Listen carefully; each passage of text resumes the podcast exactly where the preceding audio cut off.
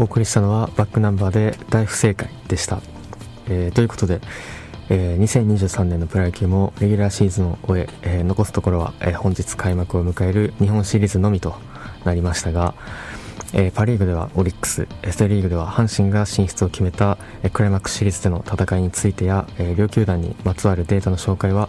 え、番組の後半で話すとして、え、今回前半で話したいのが先日26日に行われた、えー、もう一つのプロ野球における一大イベントのである、えー、ドラフト会議についてです、えー、この番組が始まってから、えドラフトについて話す機会はほとんどなかったと思うんですがまあ、よくこの時期になると、まあ、ドラフトの論評だったり、まあ、各球団の補強ポイントを探るような記事を、まあ、目にしたりするんですが、まあ、それらの分析を、まあ、セイバーメトリックスの観点から見た場合に、まあ、重要でないものを必要以上に重要だと取り上げていたりだとか、まあ、ピントが外れているなと思うものも少なくなかったので、え今回はドラフトをテーマに、えーまあ、巷に溢れている、まあ、定説の、まあ、誤解だったり、まあ、ぜひ押さえておいてほしい前提についてなどを、まあ、話していけたらなと思います。えー、まずは、まあ、その前にちょっと簡単なデータから紹介しようかなと思うんですが、えー、まあ、今回のドラフトを振り返る中で、まあ、印象的だったのが、あまあ、その抽選回数の多さです。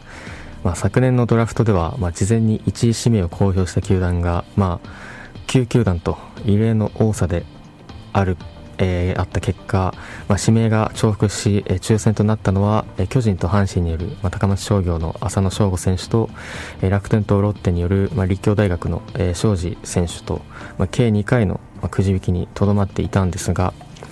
えー、本作と言われた、えー、今年は一転して、まあ、事前公表は4球団のみ、えー、そしてドラフト史上最多となる、まあ、計7回の抽選が行われるなど、まあ、10球団が、まあ、競合する結果となりました。まあ、一人のファン、えー、一ファンとしては、まあ、この抽選方式というのは、まあ、完全ウェーバー方式ではない、まあ、日本のドラフトならではの、まあ、醍醐味でもあると思うので、まあ、くじ引きが見たいという、まあ、気持ちが強いです、まあ、指名される選手の方は、まあ、心の準備が大変だとは思うんですが、まあ、これについて、まあ、阪神の岡田彰信監督も、えー、先日の11日、えー、こうした、まあ、各球団が事前に1位指名を公表する傾向にあることに対して、えー、事前公表はつまらんやろ。そんなそんなん面白くないやんか。何のためのドラフトやねんと、え発言し、え話題にもなったんですが、えまあ、まずはここで、えまあ、そんな日本のプロ野球、えのドラフト会議における、ま、くじ引きに、えまつわるデータとして、まあ、2005年からま、昨年までの、ま、過去18年間で、まあ、計75回の、ま、くじ引きが行われたんですが、えー、12球団で、え、最もくじを引いてきたのがあ最もくじを引いてきたのが75回のうち、まあ、阪神で全23回でした、えーまあ、反対に、まあ、最も少ないのが西武の12回でした、え、そして、まあ、これを、まあ、単純なくじ運の良さで見た場合まあ、最も確率が良かったのはロッテで、えー、20回の抽選のうち13回の当たりを引いて、まあ、その確率はまあ65%、え、反対に最も確率が悪かったのは、えーまあ、実はオリックスで16回の抽選で当たったのは一度のみと、え、確率にして、まあ、わずか6.3%でした。まあ、よく、まあ、苦渋の、え、悪さが話題となる、まあ、巨人が、えー、20分の4で、えーまあ、20%の11位、えー、阪神は23分の6で26.1%の10位なので、まあ、いかにオリックスが、えーまあ、運がないかが分かります、まあ、ただロッテも、まあ、昨年から、えー、今年も3連続で外して、まあ、昨年から4連続で抽選を外しているんですが、まあ、改めて運というのは、まあ、収束していくものだなと、えー、感じます、えーまあ、さらに、えー、ここから少し踏み込んで、えーまあ、ドラフトにおける、まあ、1位指名には、まあ、競合、えー、くじによる抽選による競合そして、えー、単独指名そして抽選に、えー、外れてしまった場合、まあ、外れ指名の、まあ、3つ競合単独外れの、まあ、3つあるんですが、まあ、その中で、えー、最も、まあ、プロ入り後活躍している、えー、のが、まあ、どれなのかについて、あ、少し調べてみました。でまず、えーまあ、対象は、えー、ドラフトが現行制度となった、まあ、2008年から、えーまあ、5年前の、まあ、2018年、まあ、現在プロ入りえー、プロ5年目までの指名選手を対象としているんですが、えー、まずプロリゴの、え平均を、え通算をで10を超える割合即戦力になる割合の、まあ、3つの観点から、え見た時に、えー、全ての項目において最も優れていたのが、まあ、単独1位で反対に最も良くなかったのは外れ1位でした、えー、そして競合に関してなんですが競合は、えー、この3つの、えー、項目において、まあ、単独を、まあ、全て下回っていました、まあ、つまりですね、まあ、統計上では、えー、他球団との競合を制して獲得した選手よりも単独で指名された選手の方がプロ入り後の、ま、勝利貢献度で見ると、え高い傾向があるため、え他球団との競合を避けて、ま、単独で指名を狙うというのは、ま、実は賢明な選択だったりします。で今回、え、ま、12球団で、ま唯一の単独指名となったオリックスと阪神ですが、え、おそらく意図的に競合を避けていた可能性が、ま高く、まあ、その理由は、ま苦渋の悪さだけではないと自分は思っています。し、まあ、あとある意味では、まあ、王者の余裕を見せつけるような、まあ、ドラフトでもあったなと、えー、感じます、えそしてもう一つ、えー、よく言われるのが、えー、高卒の、えー、投手は伸びしろの大きさなと高卒の選手は、えー、伸びしろの大きさなどから、まあ、スーパースターが生まれやすいという、まあ、俗説がありますが、まあ、それが、まあ、果たして本当なのかどうか。結論から言うと、えー、実際は通算でのウォーが、まあ、10を超えてくるような選手の割合というのは、えー、まあ、実は高卒よりも大卒や社会人の選手の方が高かったです。まあ、ざっくりとした検証結果なんですが、あまあ説明が難しくなってしまうかもしれないですけど、まず、まあ、投手は、え、1位では、えー、大卒、社会人、高卒の順で、大卒が、えー、勝利貢献度、即戦力になる割合で、ともに、えー、大きく、え、その他をリードする結果になっていました。また、2位から3位、4位から5位では、え社会人、大卒、高卒と、え高卒の1位指名は、えリスクが多い、大きい一方で、えまあ、6位以下で見た場合は高卒があらゆる指標で逆転していました。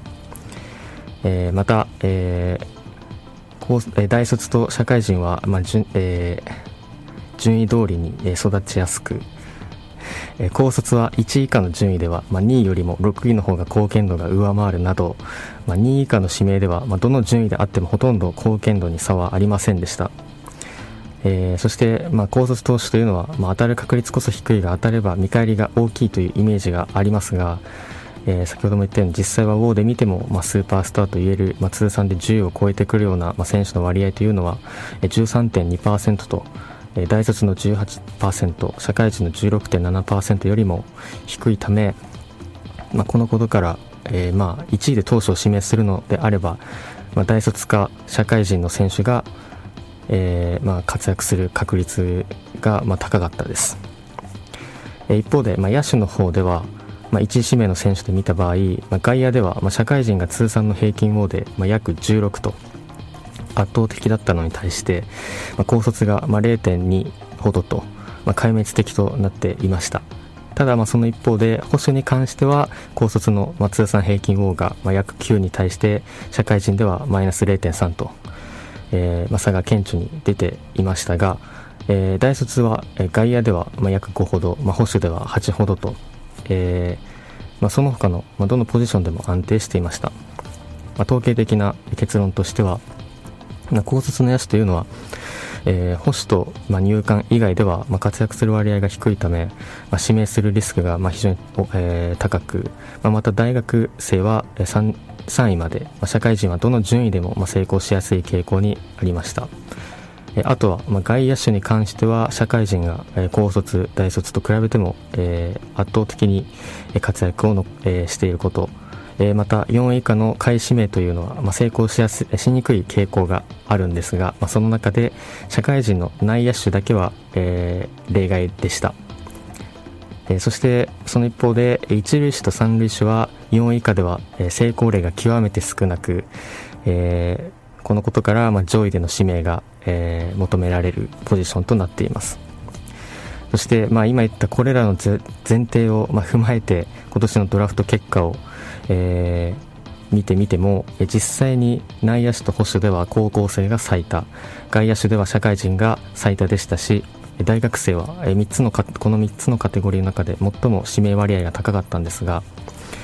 えーそえー、そもそもまあこれまでの傾向というのは、まあ、年度別のドラフト指名割合で見ても2008年にはまあ高校生が42.6%、えー、大学生はまあ32.8%と、まあ、高校生の指名割合は、まあ、2008年から2019年までは、まあ、12年間の間え2012年と2013年を除いた、まあ、10年間で、まあ、3つのカテゴリーの中で最も高かったんですが、この傾向が、まあ、2020年からは、えー、一転していて、まあ、4年連続で、えー大卒が、まあ、高卒の指名割合を上回っていて特に今年のドラフトに関しては高卒、えー、高校生が31.9%大学生が40.3%と、えー、さらに、え、差が広がっていて、えーまあ、こうした部分を見ても先ほど話した前提を、まあ、近年はプロ野球の各各球団の中でも、まあ、先ほど話した前提統計的な研究結果から、ま、合理的な判断がなされていることが、えー、伺えます。え、そして、ま、もう一つ話したいのが、今回のドラフトで、えま、中日が3年連続で、ま、二遊間の選手を多く指名するなど、ま、ポジションが偏った選手指名に対して批判が、ま、散見されている、ことについてなんですがこれも前提として押さえておく必要があるのが統計的に見ても、まあ、野球におけるポジションというのには序列があります。まあ、より重要なのは上からまず、えー、ショートが圧倒的で、えー、時点でセカンドとサードセンターが並び、えー、その次にレフトライトの両翼最後に一塁ファーストという順で、まあ、難易度が高く、まあ、より多くの才能が求められます。特に、えーまあ、ショートに関しては、まあ、才能を選び、まあ、身体能力の高い選手が集まるポジションであることから他の、まあ、どのポジションでも、まあ、適用できる可能性が高く、まあ、例えば、まあ、ショートはえ一塁など、まあ、高いレベルで守ることが可能である一方で、まあ、一塁手が、ショートを守るのは難しいのは、まあ、想像しやすいかなと思います、まあ、この考え方を、まあ、ドラフトにまで展開してみた場合、まあ、今回の中日のように、まあ、仮にその年の有望な、まあ、ショートを、まあ、3年連続で獲得したとして、まあ、その全ての選手が大成したとしても、まあ、彼らを、まあ、2塁や3塁あるいは外野に回せば、まあ、全員を起用することは可能ですが、まあ、その逆は極めて難易度が高いはずです、まあ、実際に例として、まあ、楽天の浅村秀人選手だったりは、まあ、遊撃手として入団しましたが、まあ、現在は一塁手などとしても、まあ、素晴らしい成績を残していますし、まあ、他にも、まあ、中日で言えば、まあ、かつての福留孝介氏、えー、日本ハムで言えば、まあ、西川春樹選手だったり、まあ、楊大観選手、えー、などは、えーまあ、遊撃手として入団でしたが、まあ、その後外野へと転向して、まあ、ゴールデングラブ賞を受賞するなど、まあ、素晴らしい活躍を見せています。まあ、その一方で反対に一塁手や、まあ、外野手の場合には、まあ、このような融通を利かせるのはやはり難しく、えー、野球におけるポジションには、まあ、やはりじ、えー、序列があって、まあ、このことを考慮すると、まあ、より重要なポジションを守れる、えー、選手というのは、まあ、より優先的に重ねてでも指名するべきだということです。まあ、日本ハムでも、まあ、今回大学ナンバーワンキャッチャーの評価を得ていた、えー、上武大の、えー、新藤優也選手を2巡目で指名して、まあ、一部では、まあ、チームの補強ポイントに合致していないという意見も、まあ、見られたんですが、まあ、保守というのも、まあ、遊撃手同様、まあ、希少価値の高いポジションであり、まあ、融通も効くため、まあ、優先的に確保するべきポジションの一つです。まあ、かつては、まあ、小笠原道弘氏だったり、まあ、中日ではもともとは西武入団ですが和田和弘氏、まあ、最近で言うと、まあ、近藤健介選手だったり、まあ、ソフトバンクの栗原亮也選手などなどもともとは捕手として入団しながら、まあ、後にコンパとして成功した、えー、選手というのは、まあ、実際には数知れませんし、まあ、新藤選手はまだ打撃にも秀でた選手で、まあ、仮に将来日本ハムの正捕手が、まあ、新藤選手ではなくて、まあ、タミヤ選手だったり古川選手、まあ、郡司選手などになった場合でも、まあ、彼をコンバートさせる選択肢はあるので、えー、問題はなく、まあ、おそらくそれだけの魅力があると日本ハムが判断しての、まあ、指名だったと考えられます。まあ、こうした例に限らずですね、まあ、融通が利きやすい、えー、まあショートやセカンドなどの、まあ、選手を数多く獲得する一方で、一塁手や外野手というのは、まあ、その時点で、ま、選択肢が、ま、少ないと考えて、まあ、指名を敬遠するという傾向は、えーま、プロの世界でも実際に現れ始めていて、まあ、実際に、え、今回の、え、ドラフトで、えー、支配下として指名を受けた全72 2人のうち外野手の選手は5人のみで全体の7%。え、一塁手も、分かりやすい例としては、今年の、高校ビッグ3と歌われていた、九州国際大附属高校のさくら京志郎選手は、育成ドラフト3位でソフトバンクから指名を受け、あ、とは、広陵高校の、真鍋啓太選手が、指名漏れするということもありましたが、まあ、これには、まあ、事前の順位縛りだけではなくて、彼らが一塁手であることも大きかったと思います。えー、ということで、えー、続いて、えー、ドラフトにまつわる、えデータとして、え年代や球団ごとで最も、え王が高かったドラフト、まあ、いわゆる、まあ、最も成功したドラフトが、まあ、何年のどの球団だったのかについて、え紹介したいんですが、えまず、え先ほど同様、まあ、2008年から、えまあ、昨年までの間で、えーウォーの合計値で、え、見た場合に、え、この、え、間で最も、え合計値が高かったのが、まあ、皆さんも想像、えしやすいと思うんですけど、まあ、2010年のソフトバンクの、え116.2でした。で、えこの年というのは、え1位に山下綾嗣選手。で2位は、まあ、なんといっても柳田悠岐選手。そして育成ドラフトでは、まあ、4位で、えー、千賀滉大選手、えー、育成5位で、木原大成選手そして、まあ、育成6位で、まあ、甲斐拓也選手と、えーまあ、このドラフトは、まあ、よくね、あの最高のドラフト史上最高のドラフトだと、まあ、言われることもある、まあ、と名高い、えー、年でもあるんですが、えー、ちなみにこの、えー、ソフトバンク2010年ソフトバンクの次がえー、2010年の西武で、まあ、68.1なので、まあ、この年のソフトバンクの116.2というのが、まあ、どれだけ、えー、高い数字かというのが分かります。ちなみに2010年の西武は、えー、1位が大石達也選手2位が、えー、牧田和久選手で3位に秋山翔吾選手など、えー、ですね。あとは、えー、続いて、まあ、3位が、2010年のヤクルトで、えー、合計で63.1のウォーを、えー、記録しているんですがこの63.1のうち、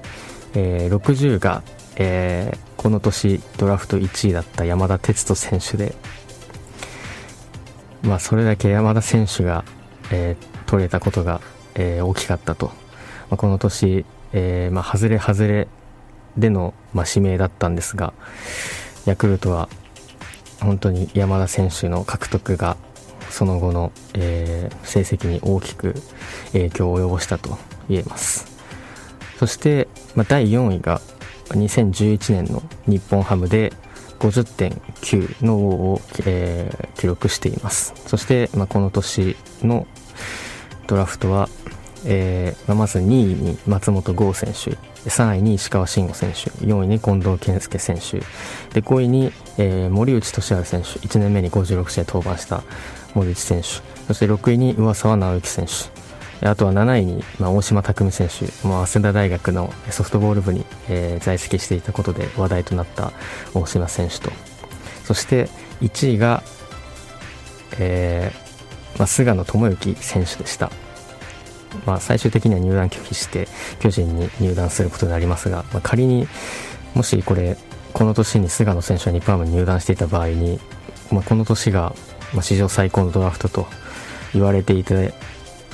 いた可能性がま高いなと思います。で、まあ、そしてですね、まあ、合計値で、えー、まあここまで見てきましたが、まあ、合計値というのはまあ古ければ古いほど、ま有利なので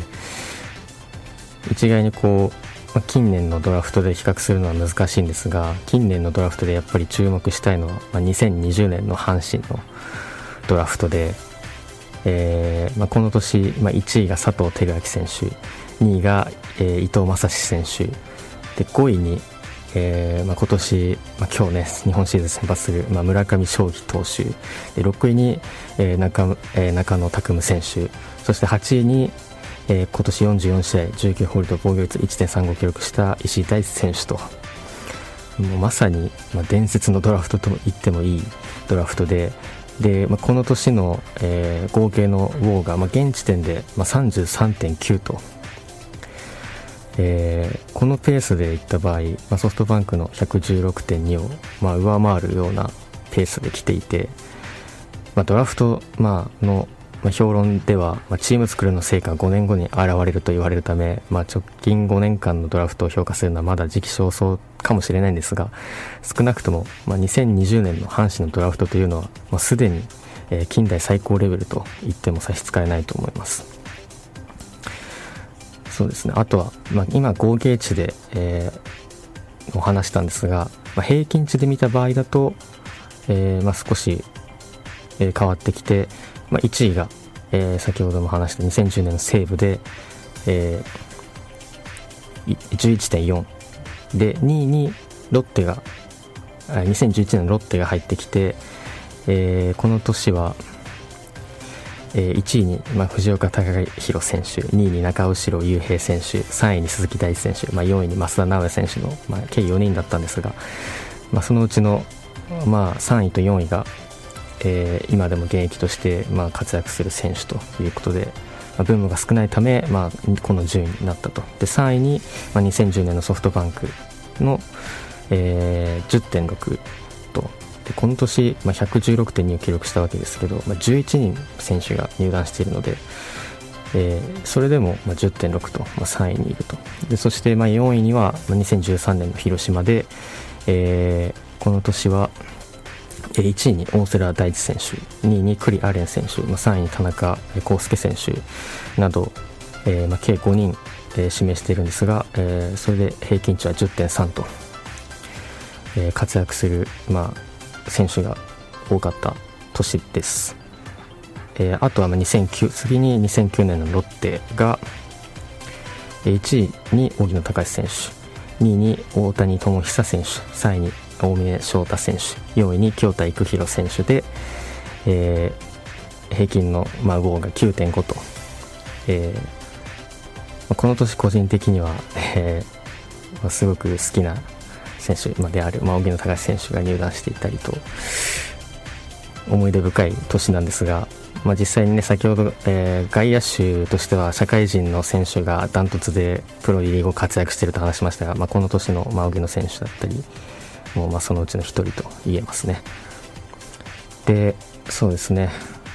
あとは、えー、近年の傾向について、まあ、選手の、まあ、体格が非常に、えー、あの大きくなってきていて、えー、2021年に、平均体重で、初めて82キロ台に突入したんですが今年は今度、平均身長で初の181センチ台に突入していて、えーまあ、2023年の NPB の平均身長が、180.6センチなので、まあ、今年入団した選手は、まあ、それを上回るということで、えー、どんどんやっぱり選手の体格というのは、えーよえー、大きくなってきているとで、まあ、例えば楽天だったりヤクルトだったりは、まあ、体格に恵まれた、えー、将来性のある投手の指名が目立っていた印象です。えーそうですね、まあ、まだまだちょっと話したい話もあったんですが、まあ、最後に、まあ、道内に関係する選手というか、まあ、注目の今回ドラフトで示された中での注目選手として、まあ、滝田和樹選手広島に、えー、3巡目で指名されたんですが、ま、彼は北海道の、えー、黒松内町出身で、まあ、エスコンフィールドからほど近い、えー、清佐道都大学に在籍していることから、えー、今年の1月から球場の清掃の深夜バイトを始めていたそうですが球団からは特に気づかれていなかったそうです。あとは西武の5巡目で指名された、宮沢大成選手は、まあ、出身は長野なんですが、北海道大学の、法学部に在学していて、在学中ながら、独立リーグの、徳島インディゴソックスに挑戦した、異色の経歴の持ち主でして、もしも、入団が決まれば NPB 史上初となる北大出身選手となります。あとは、えー、高島泰斗選手オリックスの50名で指名された選手は北海道の赤平市出身で明治大学では、えー、準硬式野球部に所属していた経歴を持っていたり、まあ、あとは中日の30名で指名された辻本凛太郎選手は札幌市出身で北海道から仙台大学に進学して、えー、身長は168センチと、まあ、おそらく今回のドラフトでは、まあ、唯一の160センチ台の選手だったと思います。えー、あとは、えー、日本ハムでは、えー、5巡目に、えー、星野日の出選手が、まあ、入団したんですが、えー、彼は、えー、プロ野球史上初となる本名の名前がひらがなの選手と、えー、なります。えー、あと今回支配下として指名された選手としては、えー、唯一となる、えー、高校生の外野手でした、えー、あとは個人的に紹介したいのが、えー、日本ハムに3巡目で指名された宮崎和樹選手で、えー、彼の両親は、えー、蕎麦屋を、まあ、営んでいるそうなんですが、えー、子供の頃からえー、宮崎選手はそば粉アレルギーだそうでそば、まあ、を全く食べれないどころか、まあ、両親が店でそば、えー、を打っている時に、まあ、近寄ることもできなかったそうで、自分には店を継げないんでその代わりプロ野球選手になってくれと言われていたそうです、あ、とは中学時代中学のシニア時代に、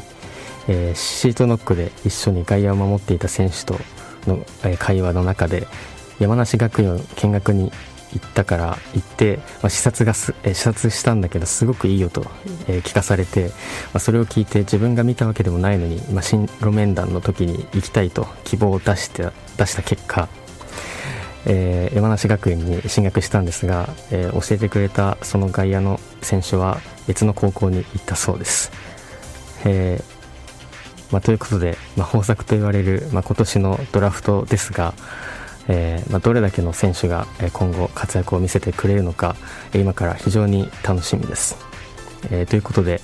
え、ここで1曲かけたいと思いますこの曲は阪神の花の2020年組としてドラフト8位で入団し3年目の今シーズンに大きな飛躍を遂げチームのレギュレーションに貢献した選手でありそして NPB の選手としては史上唯一となる高等専門学校の卒業生である石井大智選手の登場曲です。高橋優で、え、ハイファイブ